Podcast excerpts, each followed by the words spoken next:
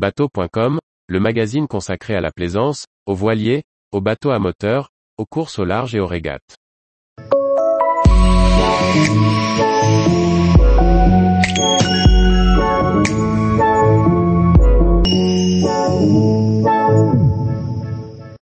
Quels sont les impacts de la sécheresse sur la navigation de plaisance fluviale?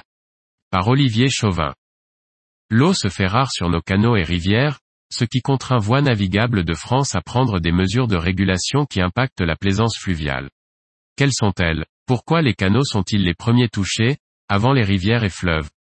Selon un pointage de Voies navigables de France, VNF, publié en ce début août 2022, 579 km de canaux ont dû être purement et simplement fermés, particulièrement dans le Grand Est.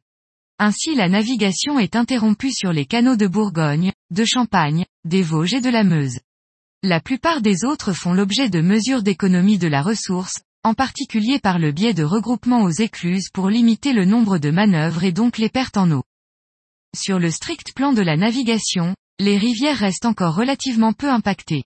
En effet, tant que leur débit est suffisant pour que l'eau verse au-dessus des barrages, le nombre d'éclusages a peu de conséquences sur le niveau de l'eau.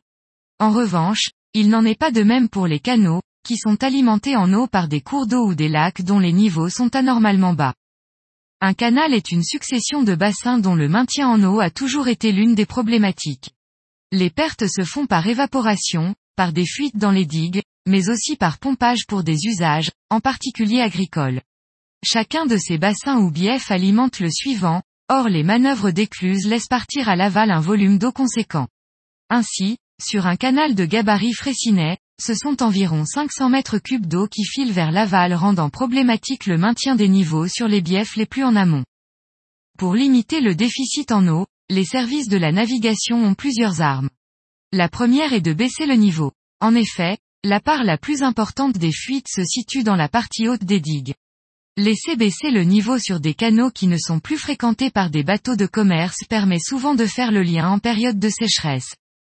Le regroupement aux écluses et d'or est déjà en vigueur, entre autres sur le canal des deux mers. Il consiste à faire attendre les bateaux pour que la bassinée en regroupe plusieurs. Naviguant ainsi en convoi, on évite de multiplier les manœuvres et donc les pertes en eau. C'est somme toute relativement peu contraignant pour l'usager et peut permettre de préserver le mieux possible une ressource précieuse et pas seulement pour la navigation. Tous les jours, retrouvez l'actualité nautique sur le site bateau.com. Et n'oubliez pas de laisser 5 étoiles sur votre logiciel de podcast.